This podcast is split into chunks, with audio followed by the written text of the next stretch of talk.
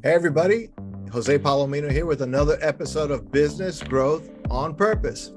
And our guest today is David Crysler, who is a specialist, especially in the manufacturing world, on continuous improvement and quality. And we're going to talk to him about how to apply some key principles, especially in the small to mid market. So if you're an owner, leader, or you're part of a leadership team on a smaller manufacturer, so you're not a Caterpillar or John Deere, uh, and I'm sure you could help them too. But he's going to bring some particular insights that I think are very useful when you have to figure things out uh, with more limited resources, limited time, being scrunched by supply chain issues and labor shortages, all of that and more as David joins our show.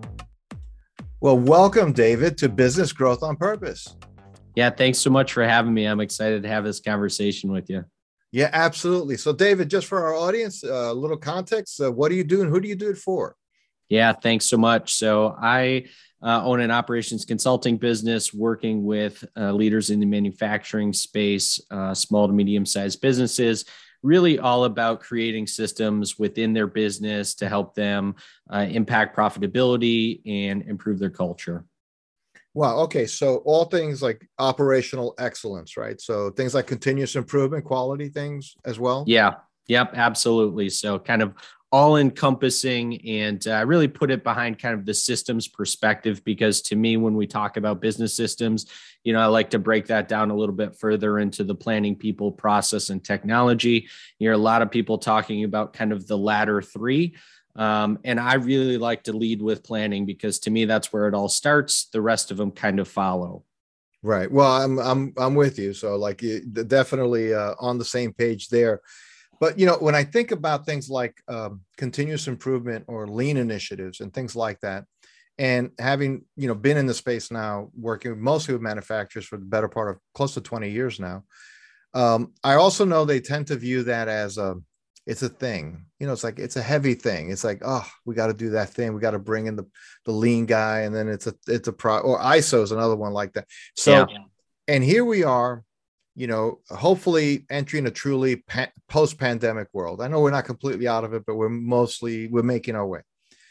And uh, people are worried about uh, having enough people to do the work having enough raw material to do the to do the work um, they may get busy, like they have a lot of orders because there was a big backlog for you know a year and a half, and so they might be listening and say, you know, that stuff is for later.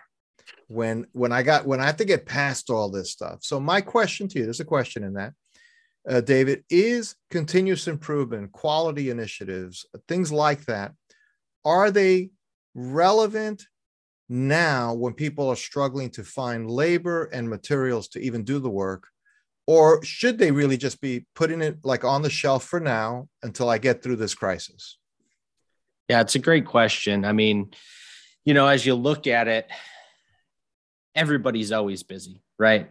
Pre pandemic, people were busy. It's easy to look at continuous improvement, quality initiatives, you know, kind of all of those encompassing things and say, I'll get to it when I've got time. But the reality is that today, more so than ever, I would argue that we need to be looking at these initiatives because they bring people together. You know, you, you hear a lot about the great resignation and how many different opportunities people to have find, you know, to find new uh, careers and moving from one business to the next. And a lot of that, from my standpoint, centers around you know the people aspect right? So when i talk planning people right? People's the second one. And the only reason it's the second one and not the first one is because you know you have to have some planning activities before you can even get any people involved in in what you're talking about doing. So you know the continuous improvement initiative for me is really about your ability to attract and retain top talent. When you've got a tremendous culture, a culture of inclusion, a culture of empowerment, not only does your job get easier from a leadership standpoint, but the people feel so much better about what's happening internally that it takes that stressor of not having the raw material or dealing with other supply chain issues, maybe not having a fully uh, you know, built out team and you're missing one or two key people from that. And it, you know, not to say completely band aids that situation, but that that collective brain power, that working together, it does wonders when you are stressed out from other factors. So that would be my response to you. It's more important than ever to be looking at this stuff, and it's definitely not a time to put that on the on the back burner. Wow. So when we look at and, and hear terms like continuous improvement, right? Um, you know, somebody saying, look, I, I, run like a $6 million contract manufacturing shop and we do a lot of welding, we do some small parts and so on. Um, is it even, I mean, let's assuming I have the staff I need to do the work I need. Um, you know, we do all right. Um, I'm not going to be a world beater, right? We're not going to be on the, you know, we're not going to make the Inc. 500, but we're doing all right and we're making money do I need, even need to put effort into? Why do I need to get that much better? Is that really going to give me an ROI on the effort? Yeah, it's a great question and, and definitely one that you've got to consider. You know, I think that there's different ways to look at it. I've been a proponent of kind of continuous improvement and that mindset really, you know, from a young age. And from my standpoint, you've got different people that tackle it in a different in a different manner. What I mean by that is, you know, if in in your scenario that you laid out, if you wanted to bring in a really high level lean consultant that's, you know, kind of McKinsey stature, I would say, yeah, you don't need that.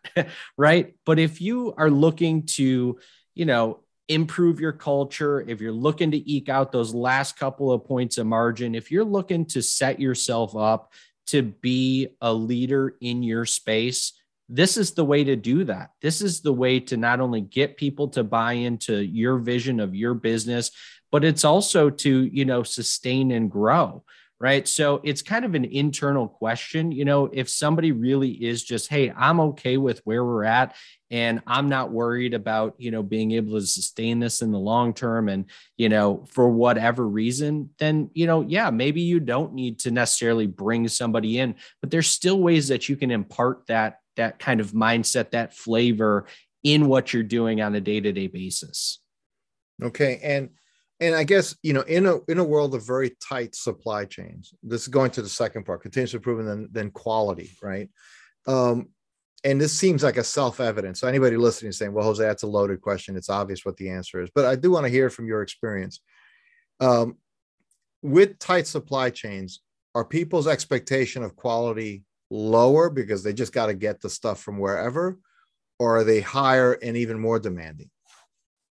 It's a great question. I mean, I, I would argue that it depends on what the, you know, what the product is that we're talking about, right? And, and what type of tolerances and end uses are, are acceptable.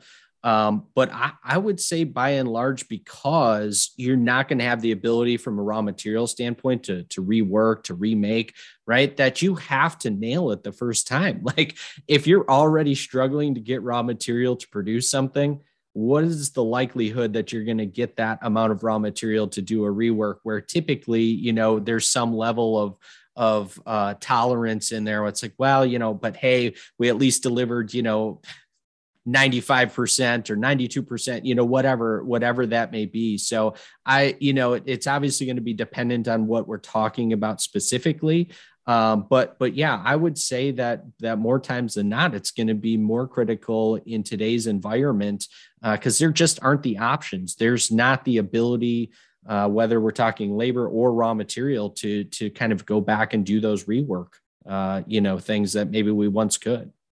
Well, that, that's interesting, right? So that's got a little counterintuitive. You know, you think about it and you say, okay, well, uh, it actually is even more important that you get it right because you don't get as many uh, at bats right? It's like that's it's as as simple as that. And if you mess yeah. up the order, that could really hurt you downstream. So I, I know you you look at things as a system, and you don't just look at the production floor. Um, so what are, and, and, that's something that we've been you know talking about writing about for a long time as well we see that importance to really look at a business as a system so what are some of the kind of critical path obstacles for people to really say, I'm going to take a step back. That planning, you emphasize that as just step one P, right? Planning. Yeah. What what is that keeps people from because it seems almost obvious, like, well, of course you got to start there and think about your business system. I mean, it seems obvious, right? But it isn't. No. And so what are the obstacles that keep people from planning first, from thinking of their overall business as a system? What is it that keeps them from doing that? I mean, my opinion and and what I've seen time and time again, it's the firefighting mentality, right? Kind of how we started the conversation where, hey, I don't really have time to do any of this stuff you know and i used to make the the kind of joke and argument. It's like well we have time to do it twice right? But we don't have time to do it right the first time.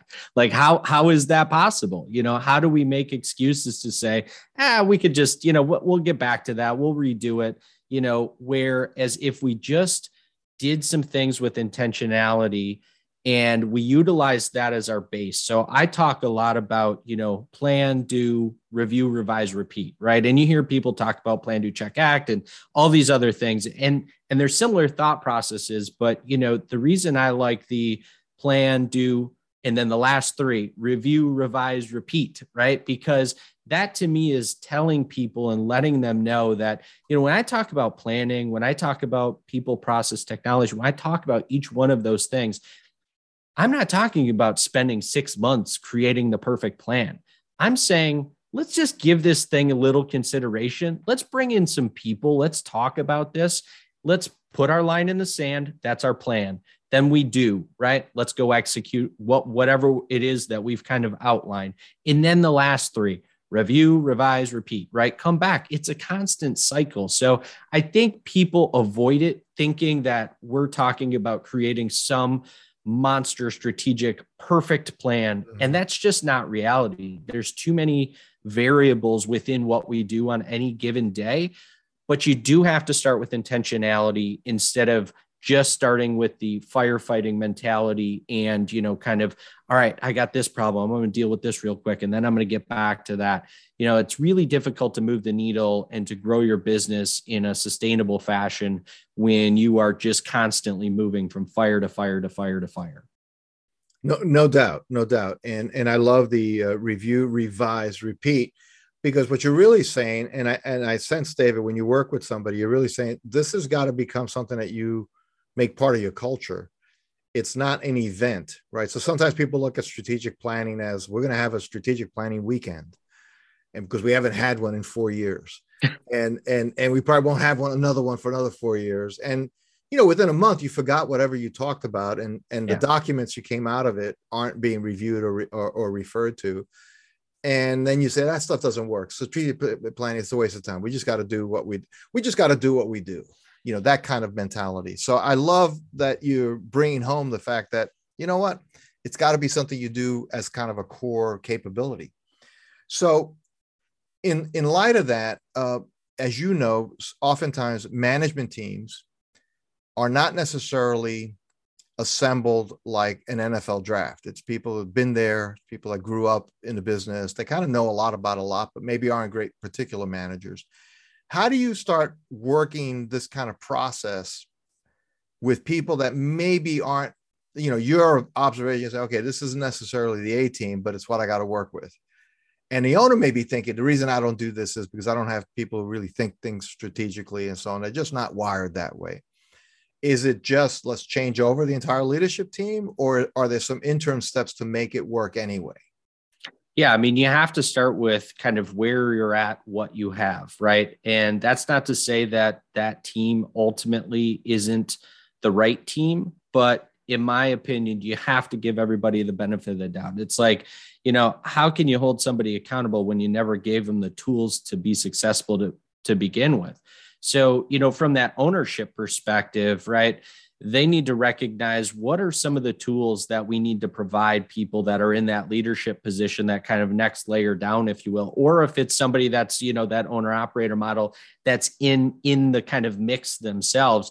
To me it's all about a couple of things. Number one if you kind of recognize that there's some missteps that you've had as a leader and maybe you know maybe you haven't handled some situations right to me accountability is huge. So if hmm. you have an all hands meeting and say guys, look, I've made some mistakes with what we've done here, whether that's from a strategic, you know, planning initiative, whether that's, hey, we've done some continuous improvement and it's kind of fallen by the wayside, whatever it happens to be.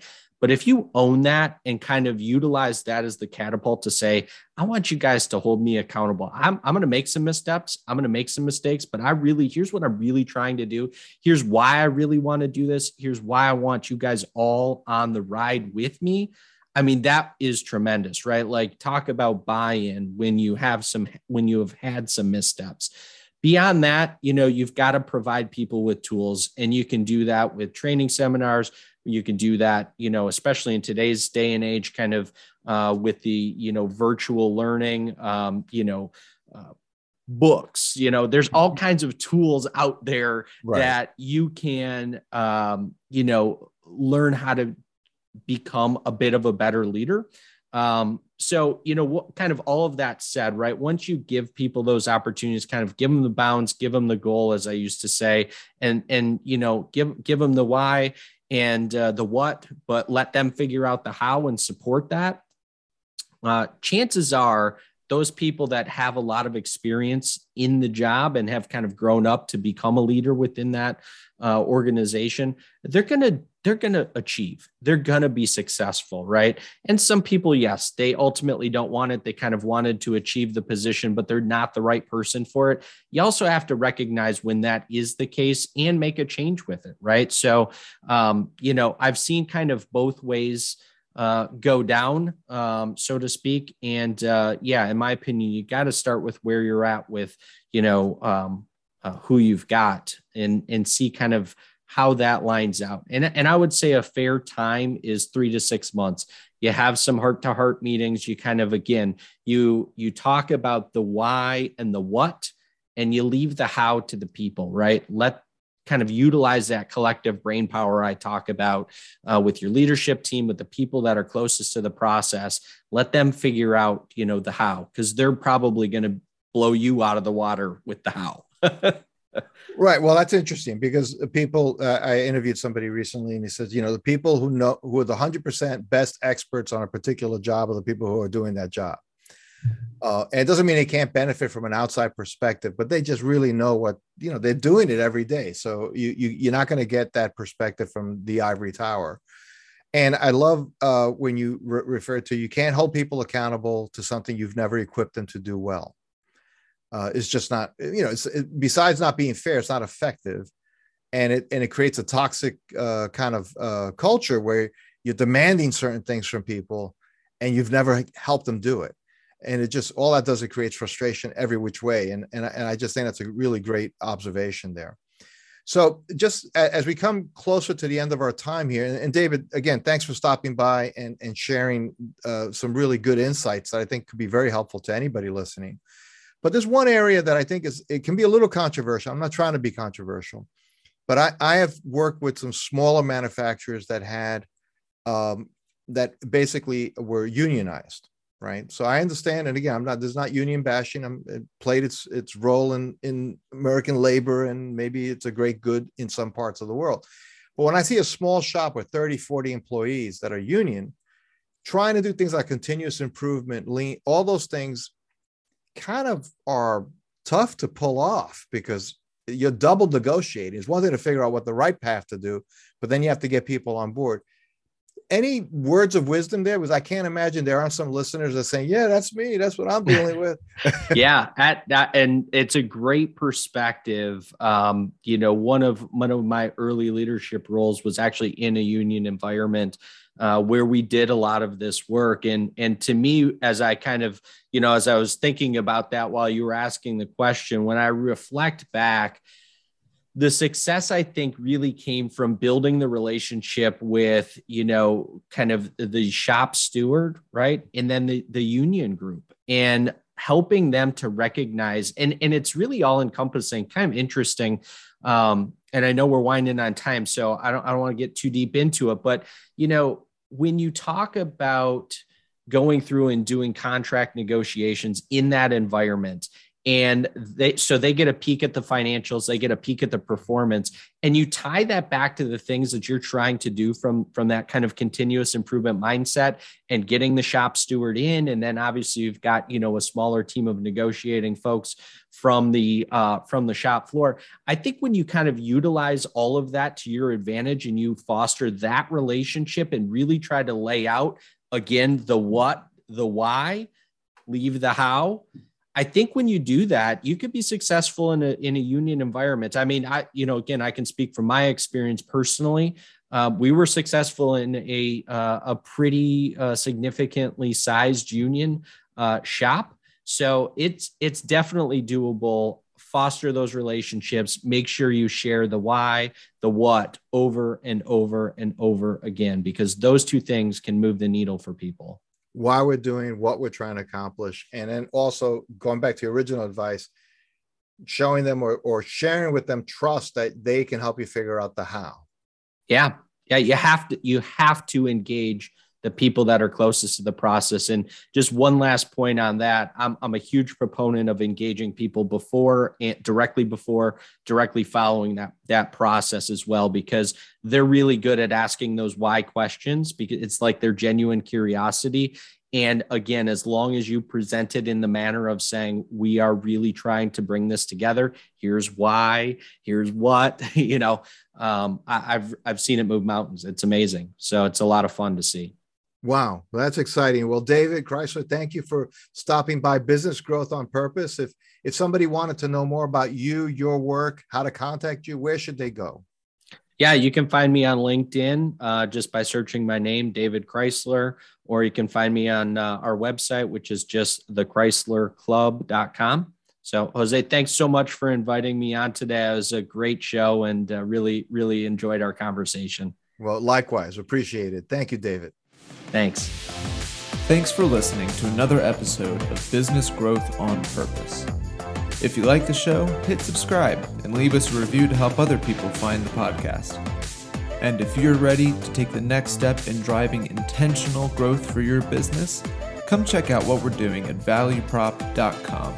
We've developed industry leading programs and systems to help B2B owners take control of their growth. Until then, thanks for listening to another episode of Business Growth on Purpose.